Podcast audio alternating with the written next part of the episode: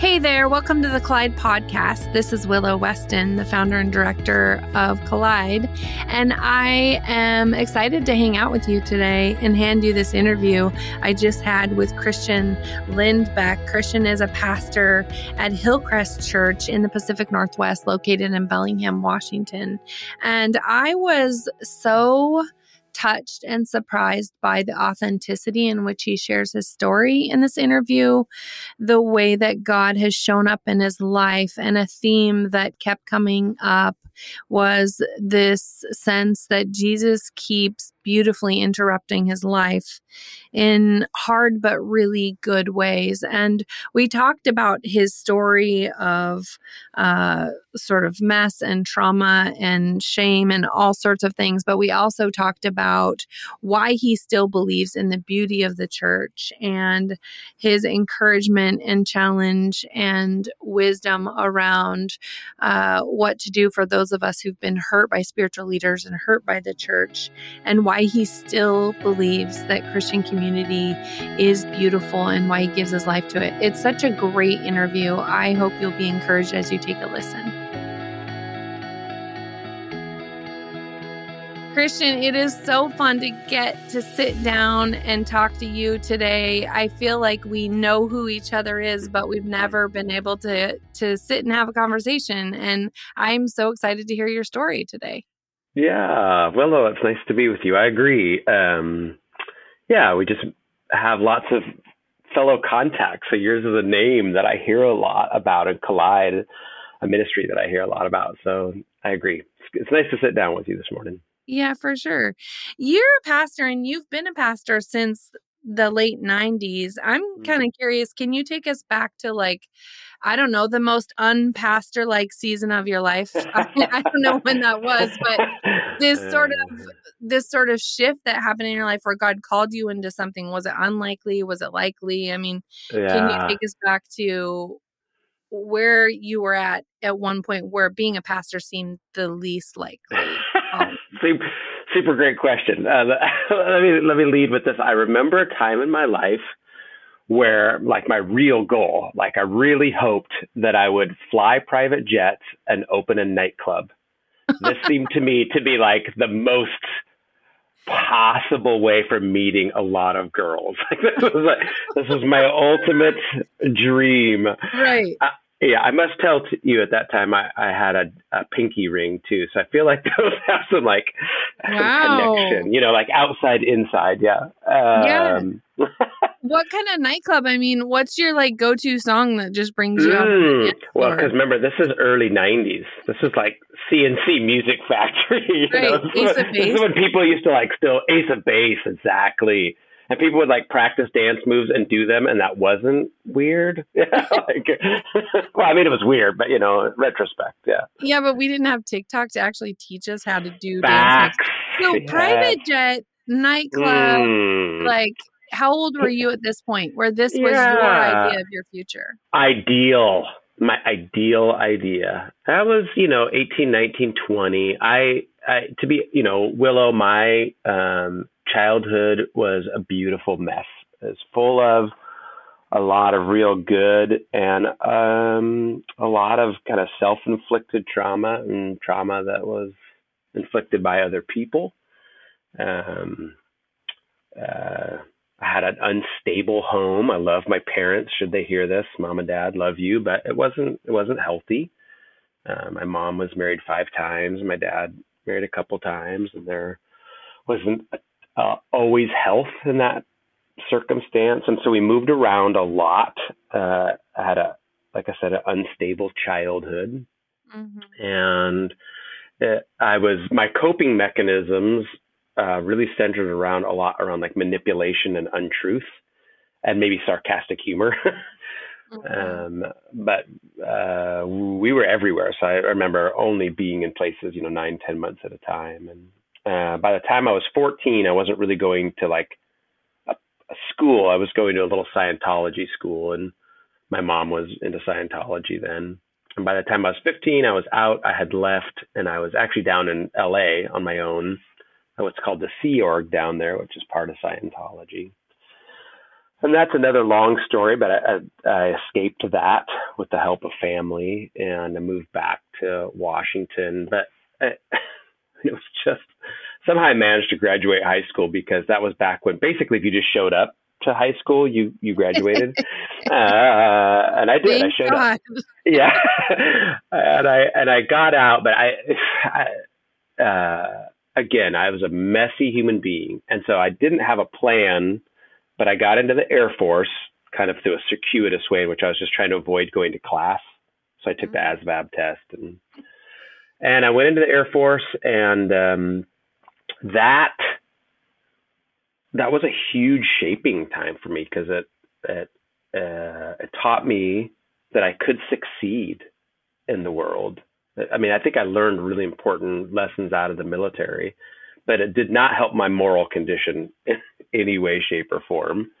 In fact, it just exacerbated these unhealthy coping mechanisms in me. Um, and so I was really, uh, I was not ha- happy, at least not at a real level. I was at a surface level, maybe partying a lot, but I was deeply a profoundly unhappy and confused person, and that was really muddled up with my understanding of who God was, and and I was dishonest and uh, just before Desert Storm in the military, God really dramatically re-entered my life. And maybe that's an interesting story. Maybe it's not, but it was totally unlikely. Like I was not looking for God. I was not on a spiritual retreat. Uh, God interrupted me, mm. and um, yeah, that created a fork in my whole life. When you and say that, God interrupted you, can you invite us into what that feels like, what that looked like for you? Yeah. Yeah, it's a slightly embarrassing story, so that should be good. if you don't want to share, you no, no. I'm I'm home. I'm getting ready to deploy uh, to the desert. Uh, I'd gone out drinking with my sister and had a bit of a hangover, and I needed to get my hair cut before heading back to deploy. And my dad took me to the Alderwood Mall Gene Juarez at the Alderwood Mall. That's about the most 90s thing you can say right there. and uh, Alderwood Mall, if you don't know, it's a big, in this area, it was like a big hangout back when kids used to hang out at the mall. Mm-hmm. And um, so we went to the mall and I, I came out. My dad had left something in the mall that he had to go back and get. And I was sitting in his lime green Dodge Dart. And uh, yeah, this, this, this will make sense to some people and not to others, but um, I think that I heard the audible voice of God, maybe louder than audible is the way it's been the easiest for me to understand. But I'm just sitting there, I'm not really doing anything. And um, yeah, I felt very clearly these words Christian, that's enough. And um, I just knew what that that's enough meant, like on multiple levels of who who I was, and um, and that started. You know, I wish I could say that flipped a switch. It did. It did initiate a period of my life where I was keenly interested. Like I felt. I don't know if you ever felt wooed by God, uh, but I felt wooed. I felt called out. Like I had this insatiable appetite to understand. And I was in the desert with nothing to do but work. So this was a good season to to uh, to do that. And um, and so there was a beautiful, it was a really wonderful season of like like uh, a, a reshaping of my identity, like my deep, like the beginning of the healing of some wounds. But it started it started uh, a more than a decade long collision. So it wasn't like, hey, the next day I was, oh, now I'm, you know, I've got Jesus and I'm full of the Holy Spirit. I'm just walking along. No, it just started like this. It was like watching two trains run into each other in slow motion. And um, I really do, and I mean this like uh, genuinely. I had this this renewed sense of of God with me. And that that for me inspired like uh, almost constant prayer and interest in reading and I, I really started to understand and love me this way. But this old me, this uh this manipulative and dishonest, uh, br- uh, broken and afraid. I think I'm fear driven a lot. Like, what are people going to think about me in this situation? Mm. That, those two things were just like in a war. And so I got out of the military. This, this, this, this, this is funny because I had had exposure to the Christian world when I was a kid. We had always gone to some kind of little church. My dad was a former Benedictine monk, and so he was on his own journey oh, wow. about kind of finding out who that all worked. And so we've had some interesting church experiences. But I got out of the Air Force, which was work hard, play hard. I had this kind of reborn sense of who I am and what the world was about, but these old broken habits of dealing with actually interacting with the world. And and I and I went to Northwest College in Kirkland, Washington, Northwest Bible College at that mm. time, a small private Christian school, and uh, and this just invited me because it was this very close Christian world with mostly kids that had grown up in a Christian, you know, like gone to Christian school. This invited me to erect all the facades about who I am. You know, because I uh, that was part of my coping mechanism. I could be like, here, you know, I can erect. Here's who I am. Here's what's going on. When inside, I'm like, you know, like there's this uh, storm inside of me. And so, um, Northwest College was great. It was really, it was really good and really hard too. And, um, but, um, and I don't want to extend this story out, but I went from there. I felt inspired to go to grad school, and um, and it was it was along that journey. It's been along that journey where the first feelings that I had about what God had for me were reconfirmed. And I thought I was going to go into academics, but I ended up getting this like a, and this is a long story, but a call back into um, a life that is just daily participating with Jesus for the good of people around me, and and pastoral ministry is what that looked like, and and the journey to me actually being a healthy, happy uh, pastor in ministry was that in my mid 30s, I, I had, I just, it all fell apart. The war that had started in me when I was a kid or when I was a young person, the facades, the internal conflict, they all just blew up for me. And, um, and I remember thinking, hey, this is like, uh, this is where I, I could lose a lot of things, my job and my reputation, or maybe even like my mental health. That's what mm-hmm. it, that's what it really felt like.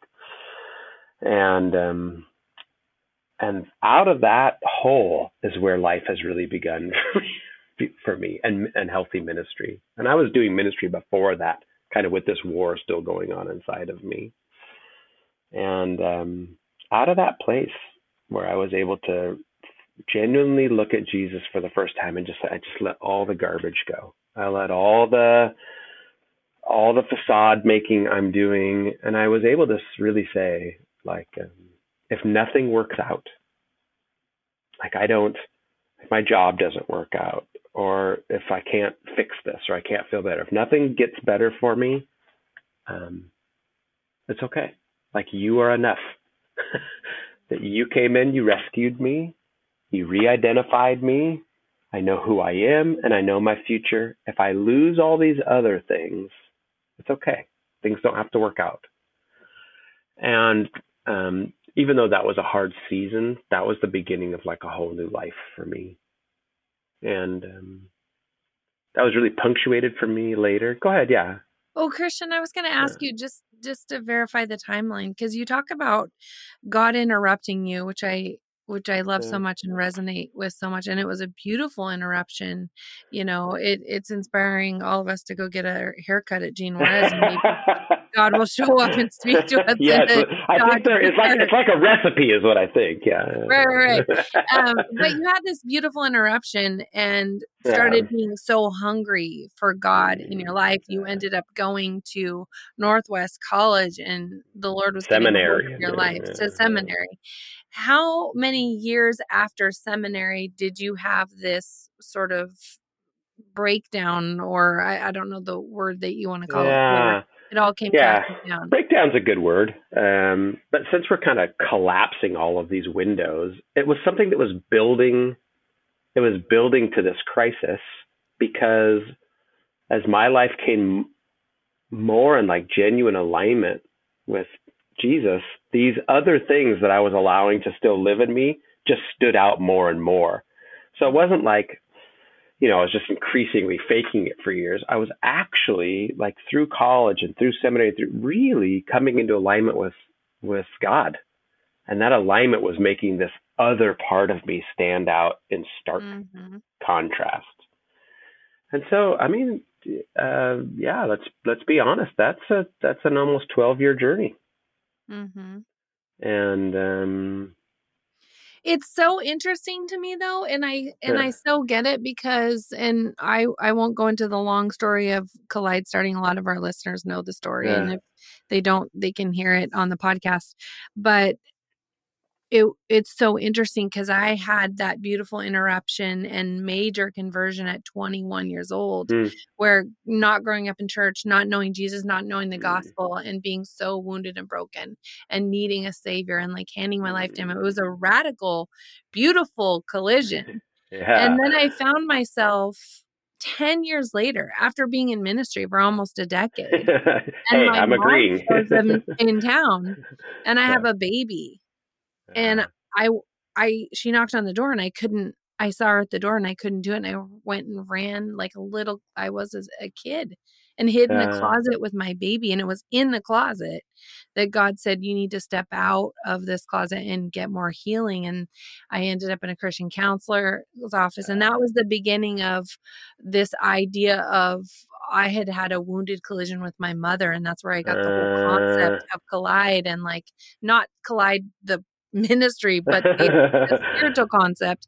And yeah. so what I'm trying to to say to resonate with your story is I think so often we sort of i don't know in christianity we sort of build faith into this one conversion moment and then yeah. somehow we're supposed to be whole and I, I think it is such a misnomer. It sets people up for like, hey, I mean, when I ran into Jesus, and it sounds like when you did because you yeah. talk about trauma and a beautiful mess growing up and having to move all the time and you had things you were not truthful and manipulative yeah. and sarcastic and all these things it's not an overnight fix when we hand our life to jesus it's like there's there's a conversion and a repentance but then there's so many collisions after so many conversions after where if you look at the life of jesus when he collides with people he changes them and he keeps colliding and changes them. And look yeah. at Peter, right? And so it's so interesting. It makes sense. Like if you're a kid who grew up with trauma,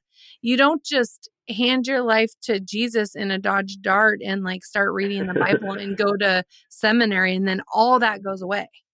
Correct. In fact, it, hi- it highlights, it brings, I think the light brings those shadows into contrast, you know? Mm. I uh, I love this repeated collision because I feel like there's been all these kind of forked. Uh, there was actually a time in my life where I remember I was choosing to sin. Like I'm like I'm going to do this, and I can hear the Holy Spirit yelling at me, "No, no, do not, no, no, no." I'm like, "Oh yeah, yeah, this is the way I'm going." And I and I crashed my car. No, no kidding. Like I literally had a physical collision, and I come out of that, and I remember stepping out of that car, and I have never felt so overwhelmed by parental love from the father.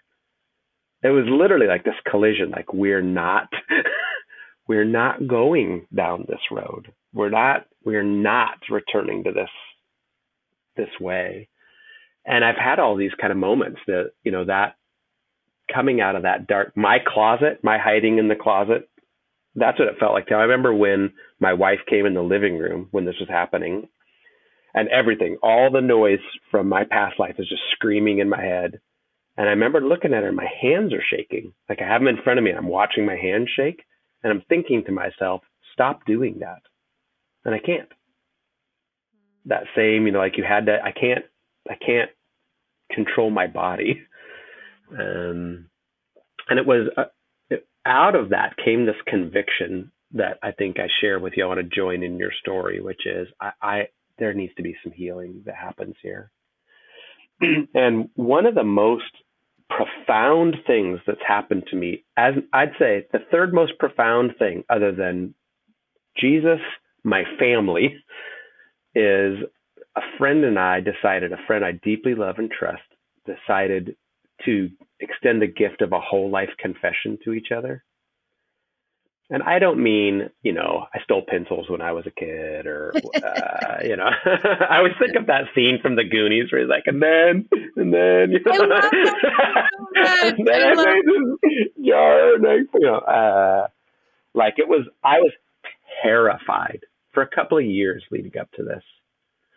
Terrified. We're like, hey, we should do that. And then we would push it off because we challenge each other to let the Holy Spirit walk us from our earliest memory, our earliest memories, to where we are now, to open a dedicated journal and write down every little hook and hang up in that.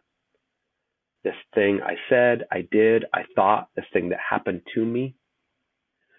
And we wrote it out in this just awful journal. And I started when we started talking about getting together to share these journals, I started having nightmares. And in the nightmare, I would be vomiting like a column of black tar, like just my mouth wide open, like black tar shooting out of me. And we got together with like fear and trembling. We checked into a monastery in upstate New York. And uh, they have the great silence at night, which is wonderful because you get 12 hours where you can say nothing to each other which is just the break you need in this. And we we walked those journals through. And we let the spirit even like we had moments where I'm like, wait, wait, I left something out. And we said it all. And Willow, I mean the stuff I thought I would go to my grave with. And I remember walking away from that weekend and I felt like a new physical space inside of me like mm-hmm. that. I had never, I'd been clear before God, but I had never just been clear, clear.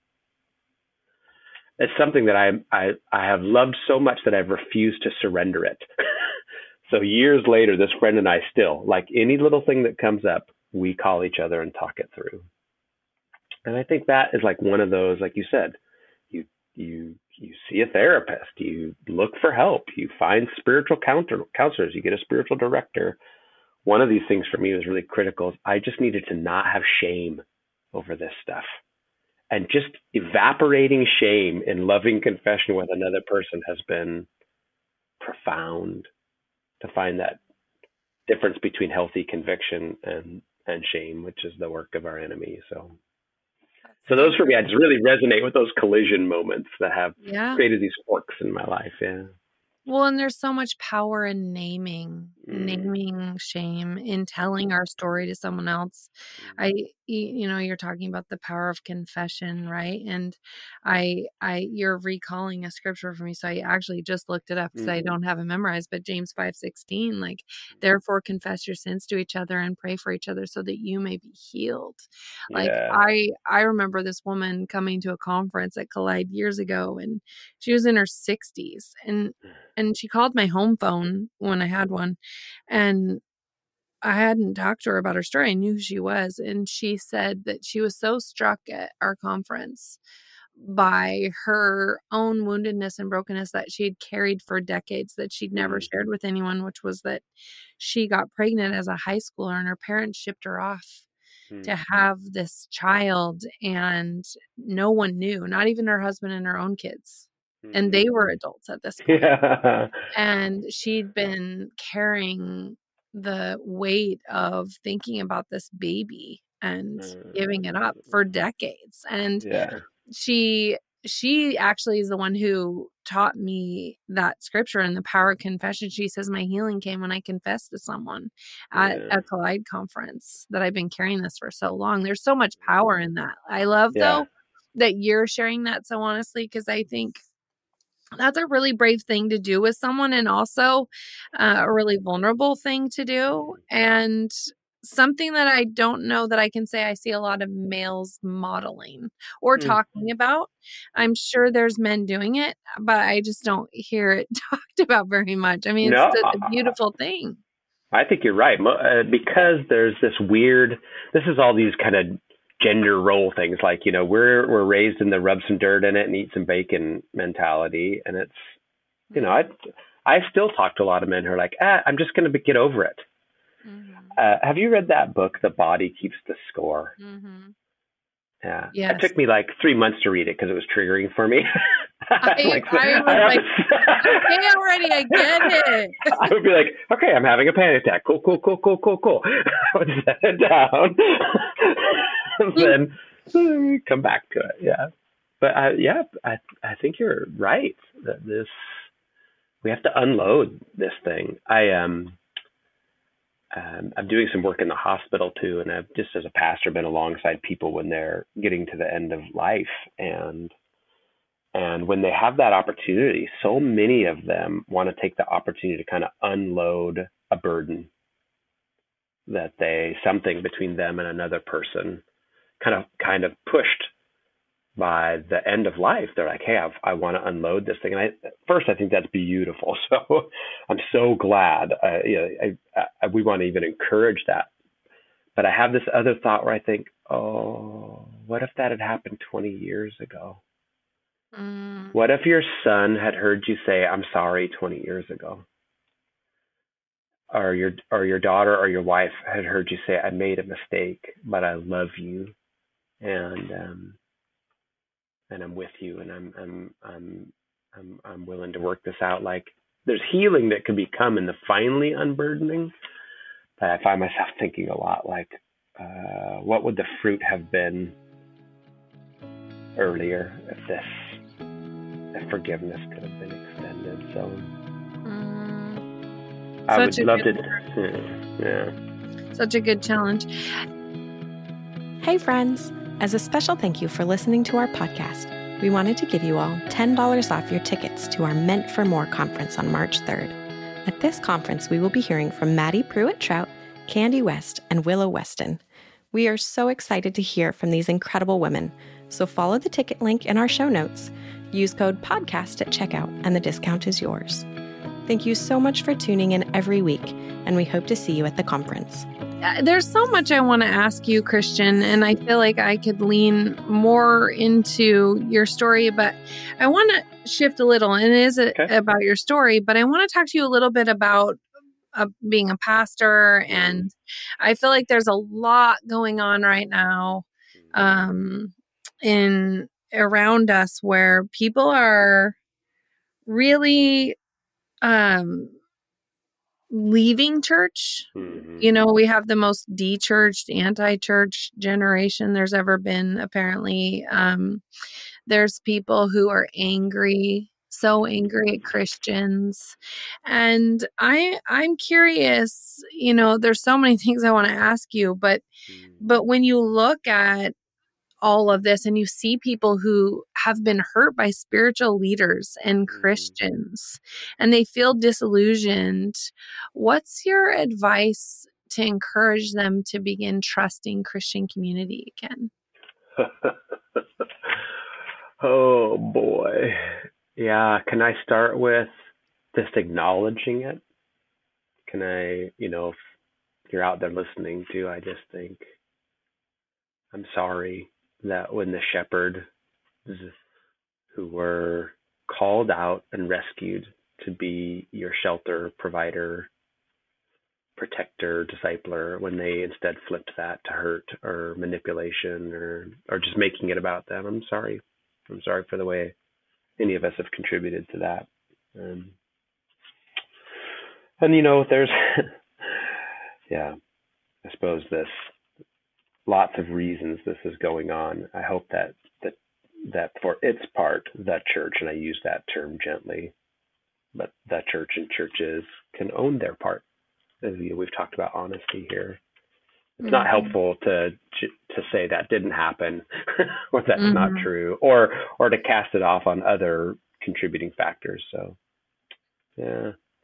Um,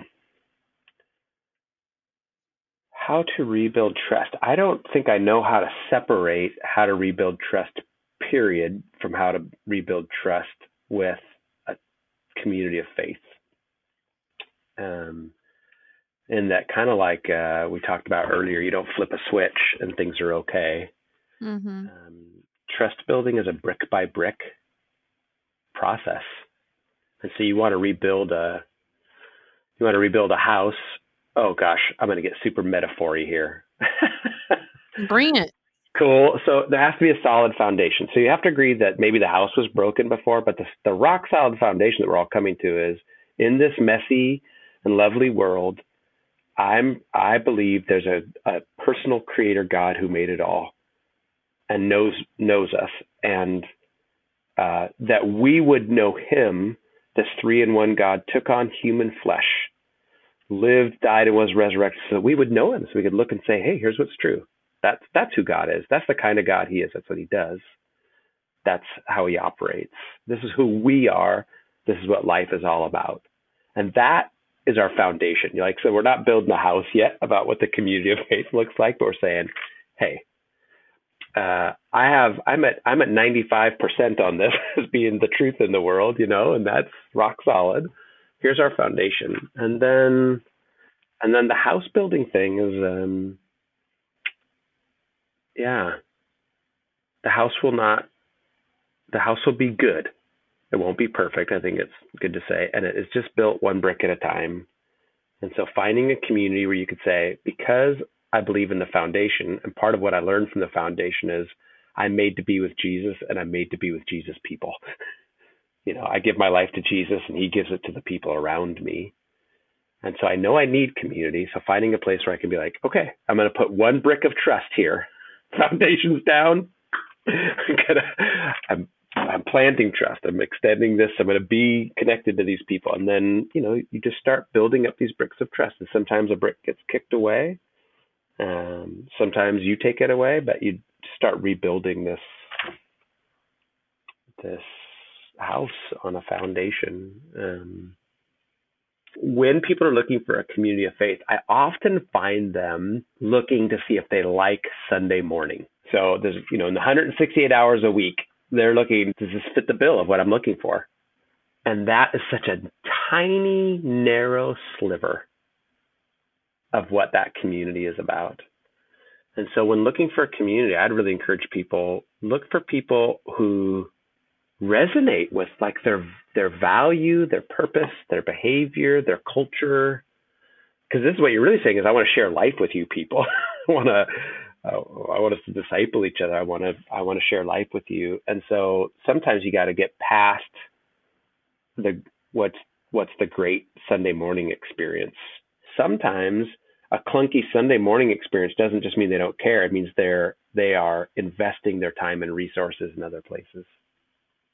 Does that make sense? Dude, like, hey, I want we want to do our best with Sunday morning, but we're not spending all our time getting ready for it. That doesn't necessarily mean that, but I'm just saying provide space for that.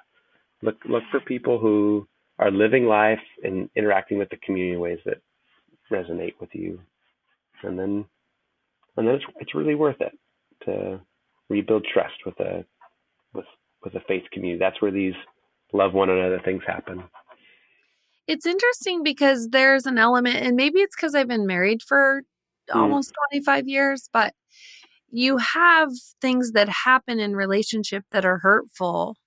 And rebuilding trust is a process where someone almost has to prove they're trustworthy, but they don't ever, they never have the ability to prove they're perfect. Yeah. You know, it's and like, all- I understand. I sit with people who've been so hurt in, in incredibly painful ways that never should have happened in churches and and i also understand sometimes it's easy to project those things onto jesus instead of the person at fault.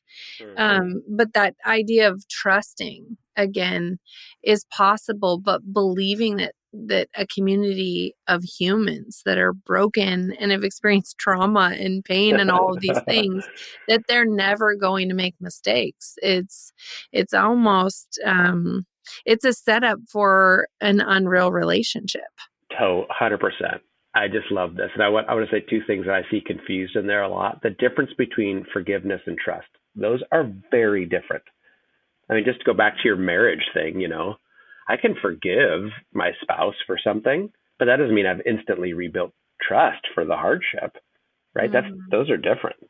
Mm-hmm. Um, like if you know you and I did a trust fall, Willow, and I let you fall, I let you hit the ground.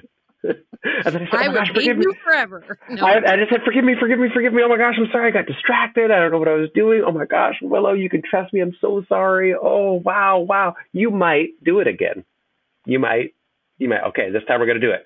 But if I let you hit the ground the second time, uh, like I would have some convincing to do. I could probably still get you to forgive me, but it'd be a while before. Let's say I did it four times. You know, at some point you're going to stop trust falling. At some point, I'm dumb if I continue. like, but you might be able to forgive me. You might be able to say, "It just turns out, Christian, you're a moron and not good at this." Uh, I can forgive you, but you didn't. You're not trusting me. And that I think just knowing that you can forgive, but be okay rebuilding trust over time. Mm-hmm. And um, and I loved what you said about the church too, because I mean, like think about who naturally comes to church. Um, who naturally comes to church are people who feel their need or the conviction, right? Uh, I come because I convict, I feel like I should, or I naturally feel the need. Like I, I, I don't make it through without this alignment in my life. I need these people. I need this weekly reminder. If you're that person, you're probably in touch with your brokenness at, at all kinds of levels. And so I always expect the church not. I think if I go to Amazon and hang out with their executives, I'm going to meet the sharp, fast, hyper capable people. I think when I'm in the church, I'm I'm likely to meet a lot of uh, wounded, um, uh, seeking hospital care kind of folks, and and some of the some bright, beautiful, lovely too. But I, I kind of expect to find this. So yeah. it's funny though because that's a healthy perspective to expect to find it. But I always liken some Christians sort of mentality around and maybe it's from years of being in college ministry but i mm. remember being in college ministry for I don't know, geez, it spanned over a decade's worth of time. And people would come and say in this ministry we're part of, oh my gosh, I can't believe so and so is a part of this ministry. Mm. They fill in the blank, you know, some mm. list of of their sin.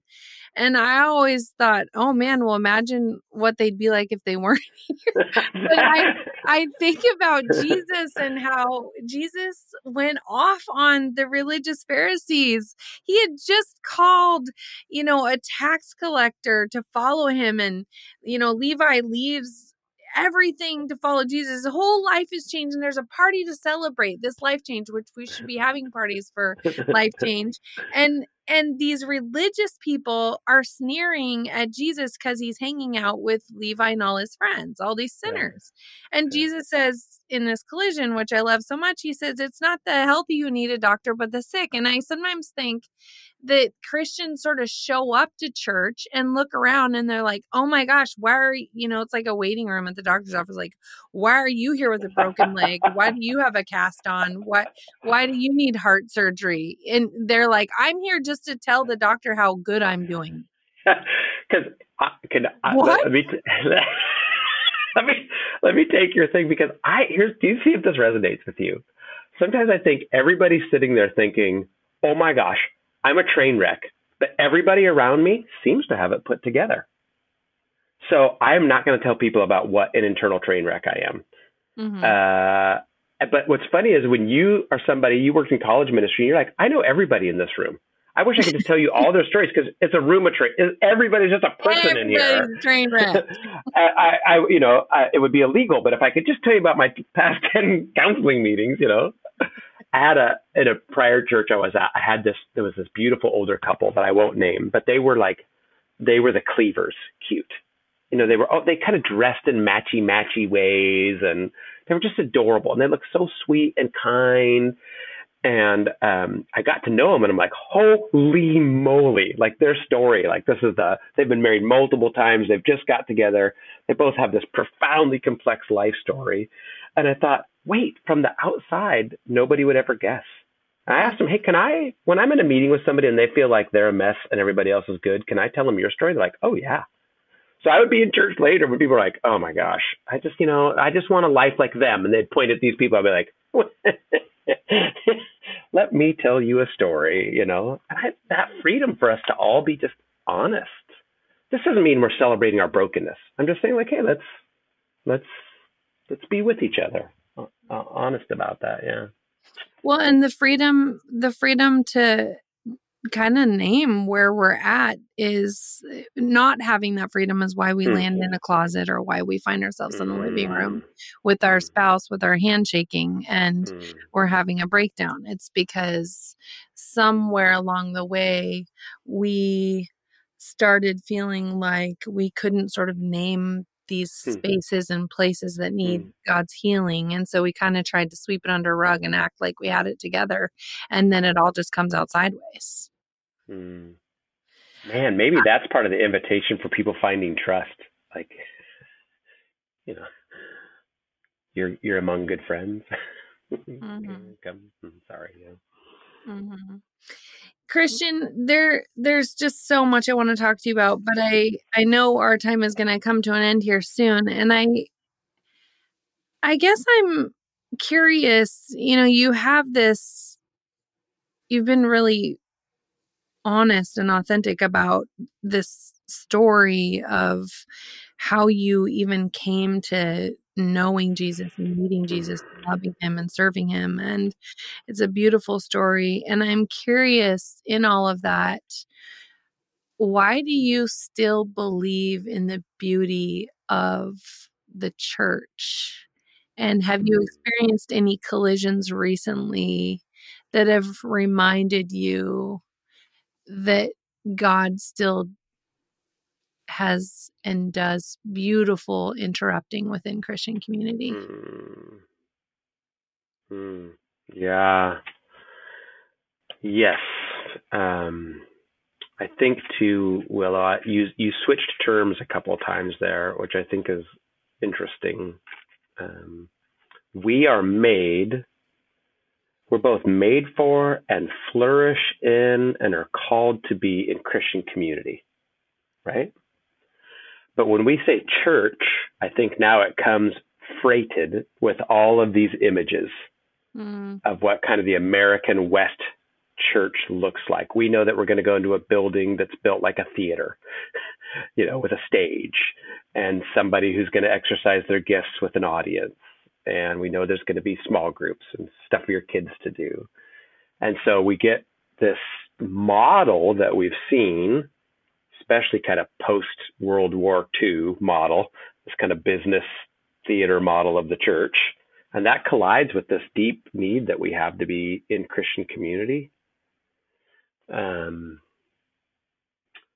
and so, yeah, I think the church still has some reckoning to do. I think it has to be honest about these structures are not all the ways that we're a Christian community.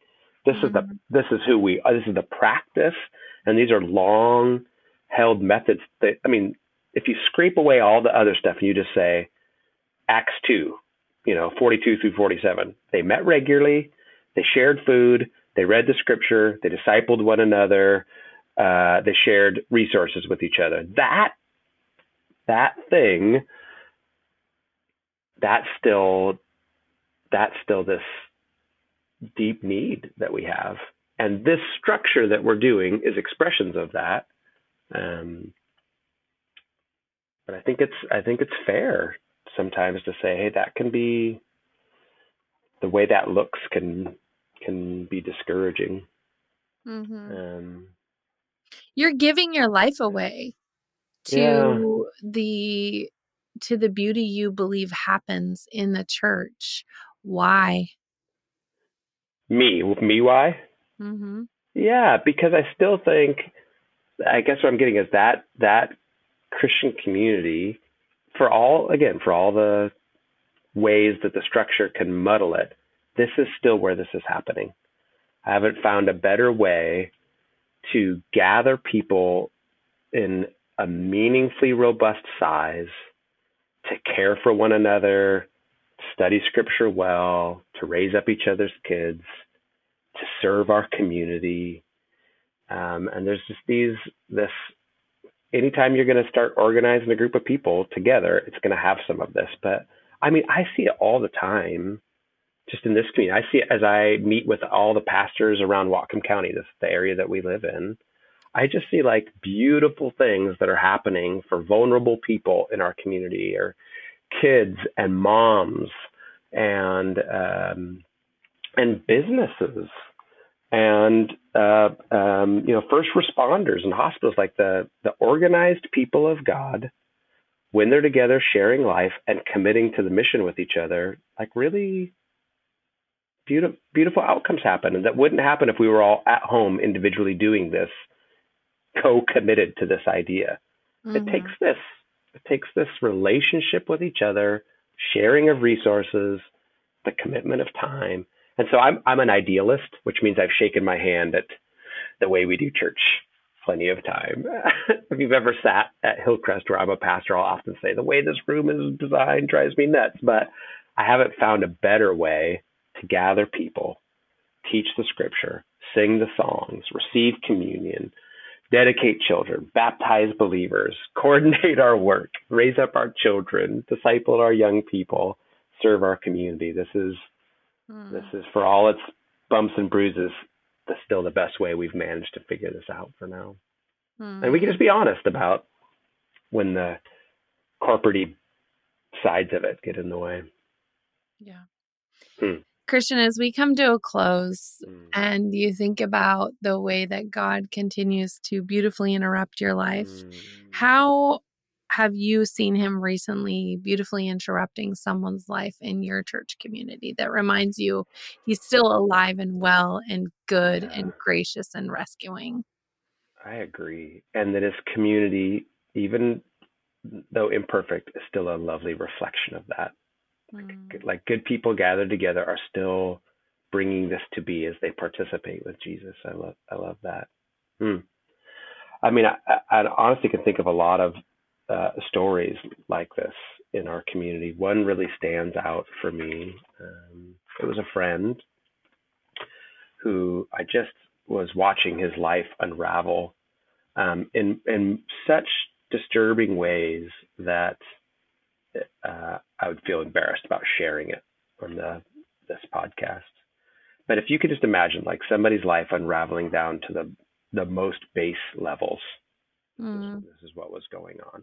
I'm just truly, truly awful. And I got to the point, I'll admit to where I thought, well, this can't be fixed. like you some, sometimes you just see people run to destruction with their fingers in their ear and I thought, this is this is it. This I I don't know what happens to this person. And it was actually my father teaching me long patience, trusting in Jesus for the recovery of a human being. And that this takes a long, it's like a long, slow walk. And I remember thinking, and I'll be really honest, that nothing's going to happen. Nothing's going to change. Like this is just so broken. And we started the long journey, and uh, this individual got tr- some treatment alongside, and I watched God so interrupt his life that when he came out of this, he has changed his name because he is literally feels like a new wow. human being. And I watched a life that was being totally it was gone. It was I, I I thought it would it would probably lead to his death and absolute destruction around him. He is married and has kids and is successfully working and leading ministry. And every time I look at him, I think, how has this happened? Like you, this, this, you can't counsel somebody here. This is the restorative work of the Holy Spirit through the gift of Jesus Christ and the patient participation of a community of faith that walked alongside them that's what this can look like. And I know that's dramatic story, and I've seen it in smaller ways a myriad of times, but that the drama of that story reminds me there's no human beyond recovery. Even when I think to myself, that's it, like that, this mm-hmm. this person can't be recovered. Mm-hmm. And sometimes when I feel really messy, I remember the restorer God is going to is if we can if there's community in the spirit Jesus, the restorer God is can go on restoring in the most complicated and hurt circumstances. Mm-hmm. Such an amazing way to leave us today, Christian. This has actually been a beautiful interruption to my day. And I will be to so many listening. I know they're going to want to follow you and check out more of the work that God's called you to. How can they do that? Um, I'm just about everywhere. Um, I am a reluctant social media user, so uh, but you can find me in, on any of the channels at, at hcbellingham.com, and that would be on any of our social media channels. That's our church, and you can find me on Facebook or those sorts of things at Christian.Lindbeck. Cool. Yeah. Christian, thank you so much for participating in what God is doing in your life, through your life, around your life. Thanks, Willow. What a what a neat opportunity. Thanks for making this space. I uh, I hope this was helpful. Yeah, this was really helpful. I took mad notes and can't wait to share. So, thank you. All right. Thanks, everybody. I appreciate it. Friend, I hope you loved that interview as much as I loved having it.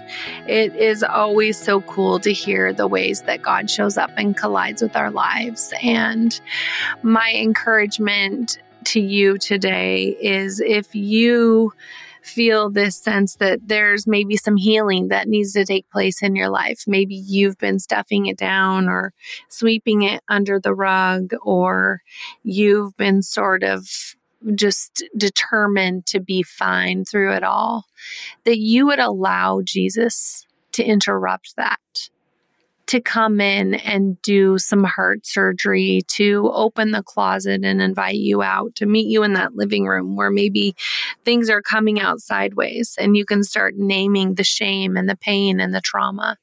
If you need help doing that, go to our website at wecollide.net. We have a counseling page. You can fill out a form and we can help you to begin to take steps to walk towards healing. You can also check out our counseling bundle where we have. Uh, I think it's 10 or 12 counselors on our online course where you get to sit with each counselor for an hour each, where they just pour out their wisdom, inviting you into healing in the places that you need it most. It's such an amazing course that we have online.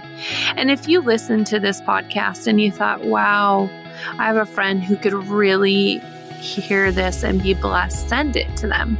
Just a quick gesture by sending them a text and sharing it not only will help them, but it gets the word out about this podcast. We hope you loved it. I hope you keep colliding and know that you are so, so loved.